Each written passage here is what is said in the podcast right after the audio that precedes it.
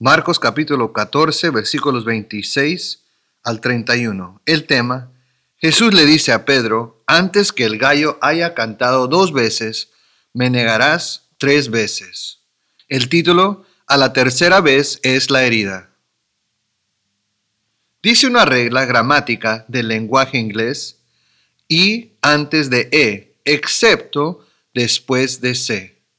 Recordándote de esa regla gramática fundamental del habla inglés, estarás listo para cualquier examen ortográfica. De hecho, hay excepciones.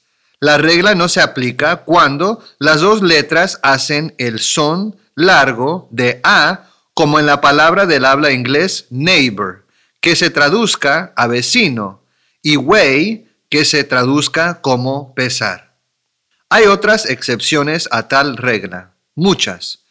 De las 14.189 palabras del diccionario del habla inglés que contienen las letras IE o EI juntas, 3.994 de esas palabras son excepciones a tal regla.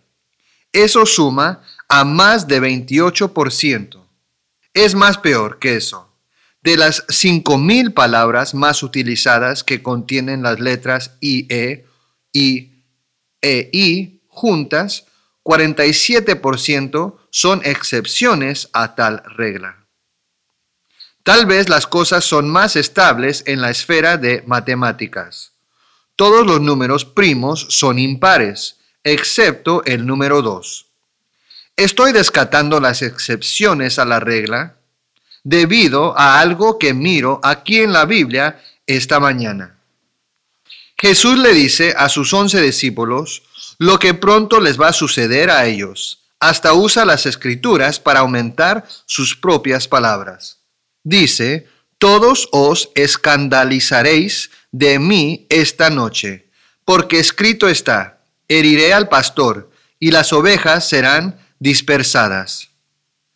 Pedro inmediatamente responde con vehemencia y no está de acuerdo con lo que dice el Señor. Pedro se pone a sí mismo en una categoría diferente que los otros discípulos y dice, aunque todos se escandalicen, yo no.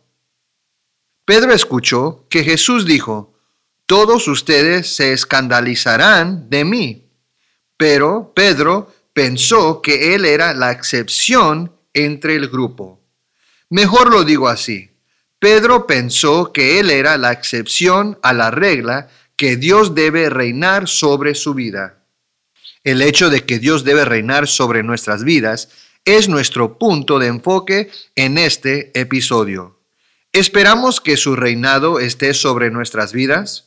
¿Pensamos que hay excepciones? Esas son preguntas importantes para preguntarse y para contestar. Organizaré mis pensamientos alrededor de dos preguntas. Pregunta número uno, ¿eres expectante del reinado de Dios sobre su vida? Y pregunta número dos, ¿hay excepciones al reinado de Dios sobre su vida? Vamos a ver la primera pregunta. ¿Eres expectante del reinado de Dios sobre su vida? Vamos a ver eso en los versículos 26 al 28. Era común en un tiempo o por lo menos no era tan inusual que los pastores lanzaran un álbum. O tal vez solo fue Jimmy Swaggart quien lo hizo. Supe que él tenía un álbum porque alguien me lo regaló.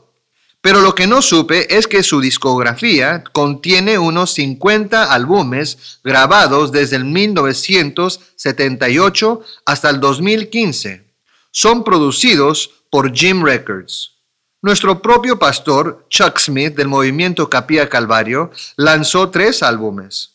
Podrías preguntar, ¿y esto por qué es pertinente? Bueno, es porque nuestro texto comienza con Jesús cantando. Marcos capítulo 14, versículo 26, luego de cantar el himno, fueron al monte de los olivos. Jesús y sus discípulos se reunieron en un aposento alto en Jerusalén para compartir con ellos lo que iba a ser su última cena de Pascua. Hablamos mucho sobre cómo Jesús era el Cordero de Dios que quita el pecado del mundo. Hablamos sobre cómo Él era el último sacrificio por el pecado que todo cordero previo anticipaba. En un punto de ese encuentro en el aposento alto, Judas se fue de la mesa a la oscuridad de la noche para traicionar y entregar a Jesús a las autoridades judías.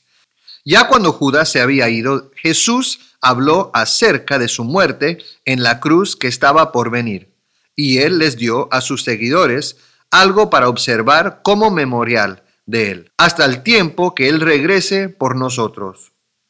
Nombramos a este memorial la Santa Cena o comunión y ya hemos hablado de esto con mucho detalle también. Ya que se terminó la cena, Jesús dirigió a los once a cantar. Si vamos a ser como Jesús, es necesario cantar y necesitamos cantar con otros levantando nuestras alabanzas al Señor. Siempre que surge el tema de alabanza, de repente alguien quiere señalar que cantar no es la única manera que alabamos al Señor. Tal vez no es la manera primaria, debemos tener un estilo de vida que es de alabanza, alabando al Señor por nuestro comportamiento en nuestras casas, en el trabajo, en la escuela y en la iglesia. Aunque puedo decir amén a eso, no estoy diciendo que no tengo que cantar para alabar a Dios. Tengo que cantar, porque Jesús lo hizo. No importa que no puedes llevar la melodía correcta o que suenas desafinado. Hasta el cantante Pavorati no puede alcanzar la perfección del cielo. Su tono no le importa a Dios. Quiero dirigir lo que voy a decir a ustedes que no cantan mucho en la iglesia. Dice usted que no te gusta cantar, especialmente en un grupo. Apuesto que le entras duro a cantar cuando tocan el himno nacional en un partido de béisbol y es probable que participes en las poras del partido. ¿Has cantado junto con la radio o en la ducha? Parece que el único lugar que no estás cantando es en la iglesia. Estamos hablando de lo que se espera de nosotros, y lo voy a decir así. Debes tener la expectativa que vas a cantar cuando se congrega la iglesia, y Jesús espera que vas a cantar. En la versión Reina Valera 1960 dice Marcos así, cuando hubieron cantado el himno. Durante la Pascua, las fiestas de los tabernáculos, las fiestas de semanas, Hanukkah, cantaban unos himnos particulares. Cantaban Salmos 113 hasta 118. Y los judíos nombran esos salmos los salmos de Jalel, los salmos de alabanza. Escogí unos versículos de ellos. Piensa en Jesús cantándolos. Dice Salmos 116, 3 al 4. Los lazos de la muerte me envolvieron y me angustié al verme tan cerca del sepulcro. Mi vida era de angustia y de aflicción constante, pero en el nombre del Señor clamé, Señor, te ruego que me salves la vida. Dice Salmos 116, 8 al 9, Tu Señor me libraste de la muerte, enjugaste mis lágrimas y no me dejaste caer.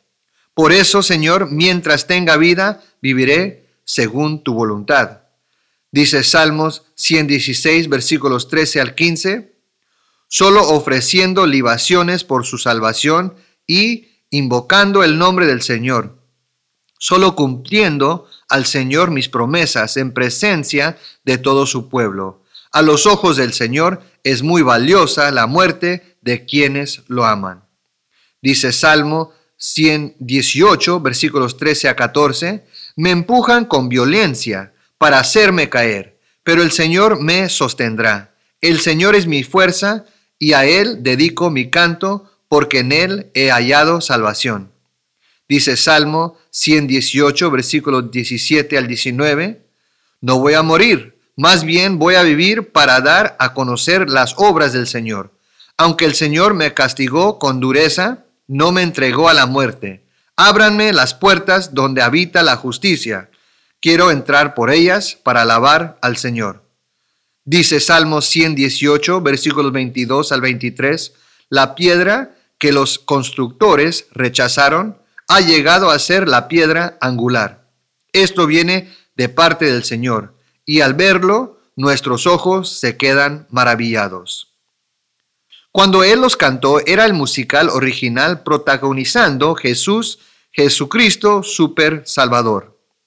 Tenía que haber sido un gran ánimo al Señor poder cantar estos himnos a su Padre con sus seguidores. Mientras él cantaba, él supo que la palabra de Dios no fallará y que la obra de Dios a través de estos hombres iba a ser establecido. Marcos capítulo 14, versículo 27. Ahí Jesús les dijo, todos ustedes se escandalizarán de mí. Está escrito, heriré al pastor y las ovejas serán dispersadas. Cuando comenzó esa tarde en la cena, el Señor señaló quién iba a traicionarlo. Les dijo que uno de ellos lo entregarán a las autoridades para ser asesinado. Y lo que sigue es otra cita asombrosa. Las palabras se escandalizarán comunica la idea de ser atrapado por una trampa. Ellos iban a ser atrapados y lo que le iba a suceder a Jesús esa noche les iba a sobrevenir. Iba a tambalear su fe, iba a sacudir su confianza en él como el Mesías. Iba a cambiar su lealtad por él. Pero nota que Jesús le estaba diciendo antes para que ellos podrían sobrevenirlo con fe podrían esperar que iba a suceder. Se nos ha dicho que debemos esperar trampas que van a ser puestas en el camino mientras caminamos con el Señor. Primera de Pedro capítulo 4 versículo 12 dice, Amados hermanos, no se sorprendan de la prueba de fuego a que se ven sometidos, como si les estuviera sucediendo algo extraño. También dice Juan capítulo 16 versículo 33, en el mundo tendrán aflicción. Se les dio detalles específicos a los once discípulos. En unas pocas horas Jesús iba a ser traicionado y asesinado, y debido a esto escandalizarán de él. El hecho que nuestras pruebas son genéricas hasta el punto en que se manifiesten no significa que Dios no está poco consciente de ellos y también se nos ha prometido el empoderamiento que necesitamos para ser vencedores a través de la fe en Jesucristo. Juan capítulo 16, versículo 33, todo el versículo dice así, estas cosas les he hablado para que en mí tengan paz. En el mundo tendrán aflicción, pero confíen, yo he vencido al mundo. Para aumentar lo que él había predicho con respecto a los once, Jesús citó Zacarías capítulo 13, versículo 7, y lo aplicó a él mismo, que él era el pastor, y los once discípulos eran sus ovejas. Fue chévere para los once discípulos, al darse cuenta que estaban mencionados en el Antiguo Testamento. Cuando Zacarías escribió estas palabras, él no lo supo, pero las ovejas que él mencionó era Pedro, Andrés, Jacobo, Juan, Felipe, Tadeo, Bartolomé, Tomás, Jacobo el menor, Mateo y Simón. No tenían que ver sus nombres ahí, pero supieron que eran ellos. Asimismo, nosotros nos encontramos en el Nuevo Testamento. No necesitamos ver nuestros nombres ahí. En cada lugar de la Biblia, cuando se menciona la iglesia, el Señor está hablando de nosotros, sus amados. A vez en cuando, cuando estás leyendo tu Biblia, inserta tu nombre, Escucha cómo se suena Romanos capítulo 8, versículo 31 y 32 en la versión GB o la versión mía de Pastor Jean. Romanos capítulo 8, versículo 31. ¿Qué más podemos decir? Que si Dios está a favor de Jean, nadie podrá estar en contra de él. El que no escatimó ni a su propio Hijo, sino que lo entregó por Jean, ¿cómo no dará también a Jean con él todas las cosas? Si estaban escuchando los once, ellos se hubieran concentrado más sobre lo que Jesús iba a decir. Marcos capítulo 14, versículo 28, pero después de que yo haya resucitado, iré delante de ustedes a Galilea. Jesús fue resignado a su muerte. Él esperaba la muerte muerte por crucifixión, así como las escrituras lo habían predicho. Pero Jesús esperaba ser resucitado entre los muertos. Habían cantado, no voy a morir, más bien voy a vivir. Y también cantaron, tu Señor me libraste de la muerte. Nosotros no servimos a un Salvador muerto. Nuestro Dios ha conquistado a la muerte. Y cuando hizo eso, conquistó a Satanás y al infierno. Como ya se nos ha explicado, lo que nombramos el cristianismo no entró tarde al escenario de las religiones del mundo. Lo que nosotros creemos no tuvo su origen en el primer siglo con las enseñanzas de Jesús. Originó en el principio, en la creación, en el huerto de Edén. Ninguna religión o filosofía precede la promesa de Dios. La promesa que Él iba a entrar a la raza humana para resolver el problema del pecado y ofrecernos vida eterna. Tal vez lo más precioso en estas palabras de Jesús es la promesa que ellos lo podrían ver otra vez en Galilea. Ellos deberían confiar en verlo. Aunque ellos habían escandalizado, podrían ser restaurados y podrían estar con el Señor en el futuro. ¿Has escandalizado? Tal vez estás por los suelos. Debes esperar por una palabra del Señor para fortalecerte y traerte de nuevo al compañerismo con Él.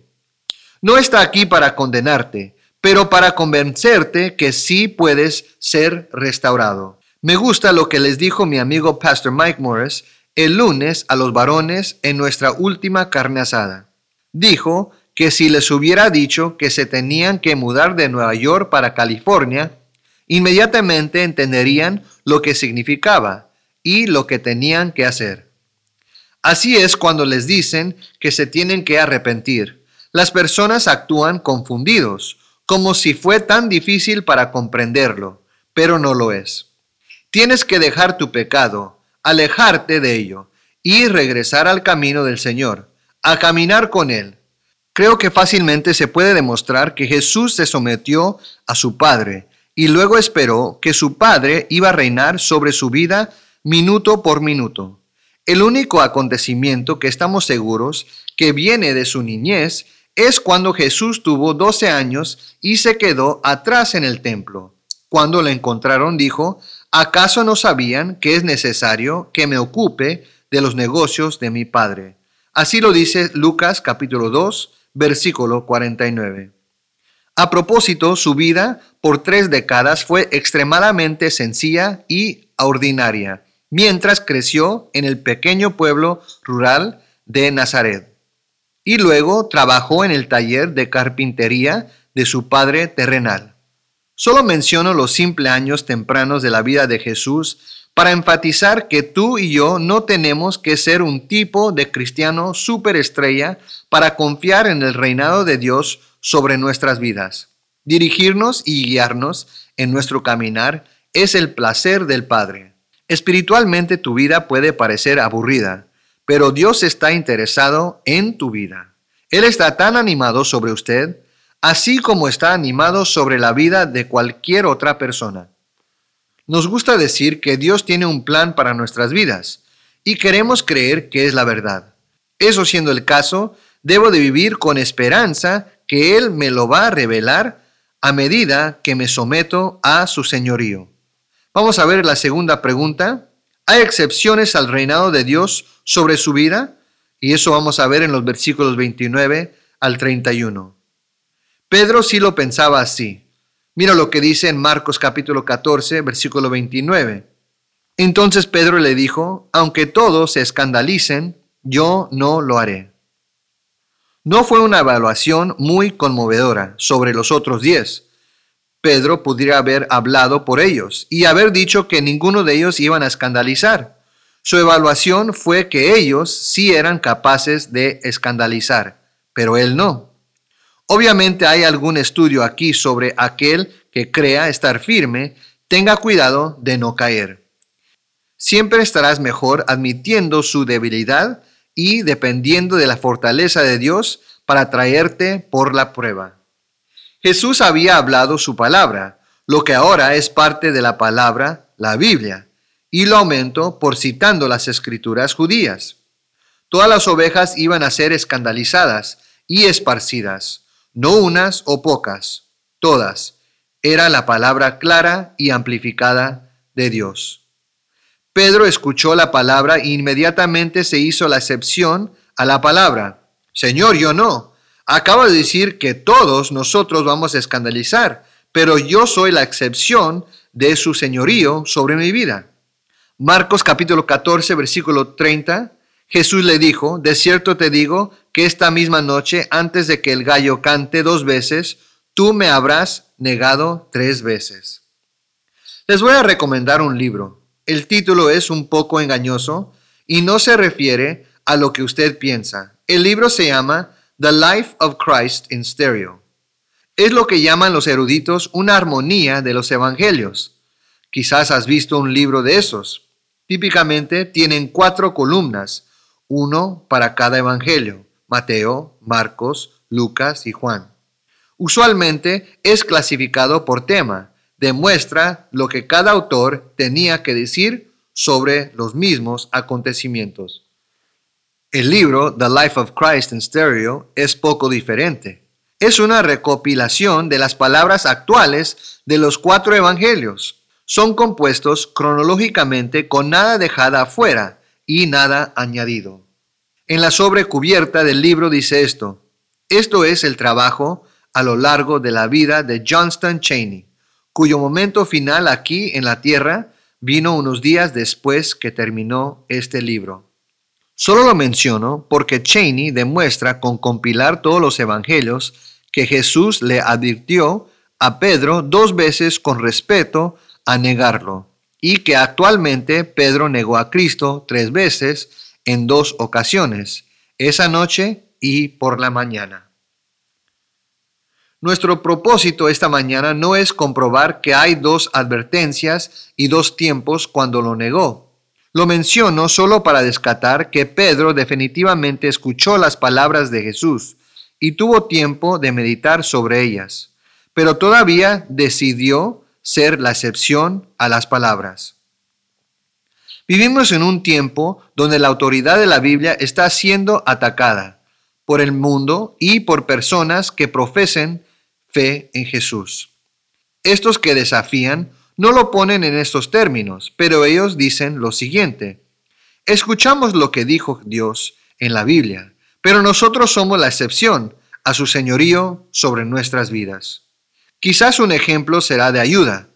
Algunos de los problemas más controversiales y que causan desacuerdo hoy en día tienen que ver con lo que es abreviado LGBTQ. Las siglas se refieren a la comunidad global de lesbianas, gay, bisexuales y transgénero. La Q se refiere a alguien que está en duda o curioso, o sea, que esa persona no está cierto de su orientación sexual. A propósito, si los reportes en las noticias son verdad, los oficiales en California han decidido que los niños del segundo grado deben de estar cuestionando su sexo y género. El reporte que leí en la página Breitbart.com dice lo siguiente. California es el primer estado que ha adoptado los derechos para lesbianas, gays, bisexuales y transgéneros en sus escuelas públicas, como parte de materia de historia y estudios sociales que alcanzará a los niños hasta el segundo grado. Vamos a charlar de transgénero por un momento. Les quiero dar una definición justo y imparcial. El término transgénero, utilizado para describir a personas que pueden comportarse o sentirse o piensan que son o parecen diferentes de su sexo o nacimiento biológico, la palabra transgénero se utiliza para incluir muchos grupos de personas que piensan que su sexo asignado al nacer no los describe bien como una persona. En la comunidad LGBTQ, ellos distinguen entre el sexo y el género de la siguiente manera. El sexo de una persona se refiere a su estatus biológico, que son hombre o mujer. Tiene que ver con la genética. Enfatizan que el género es la condición de ser hombre o mujer y se usa en referencia a las diferencias sociales y culturales en vez de las diferencias biológicas. Por lo tanto, una persona puede ser biológicamente un hombre, pero se puede identificar con la sociedad como una mujer. Oirás que dirán cosas como, soy una mujer atrapado en un cuerpo de un hombre.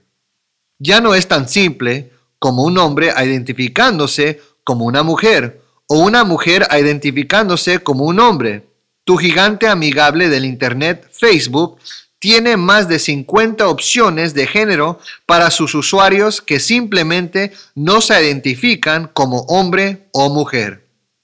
No voy a nombrar ninguno, no es nuestro enfoque. ¿Qué es el enfoque entonces?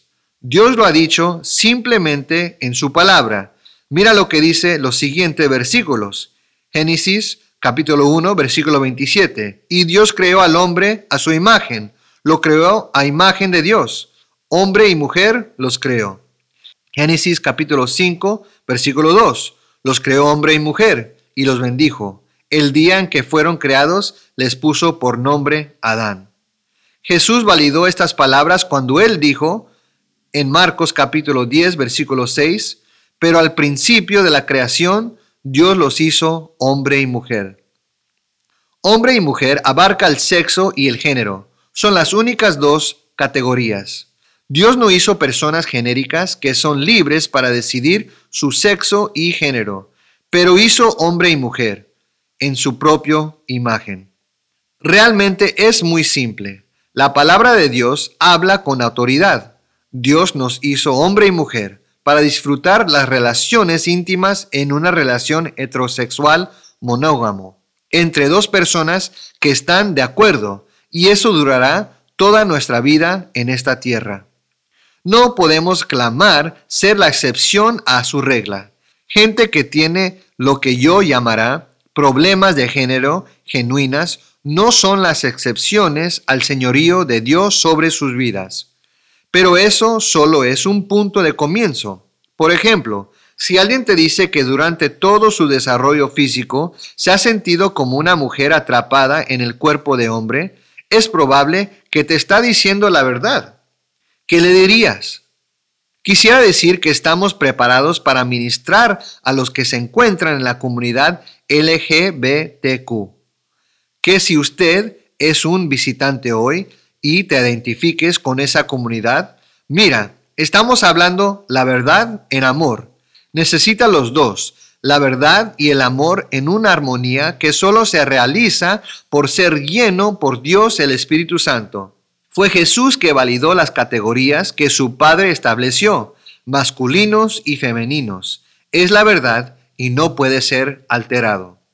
Era Jesús que fue a la cruz para morir para todos, para que podría ser salvo de tu pecado. Eso es el amor y no debe ser disminuido. Marcos capítulo 14, versículo 31. Pero Pedro insistía, aun si tuviera que morir contigo, no te negaré. Y todos decían lo mismo. En el verso 30, Jesús se puso muy específico con Pedro cuando habla acerca del cantar del gallo.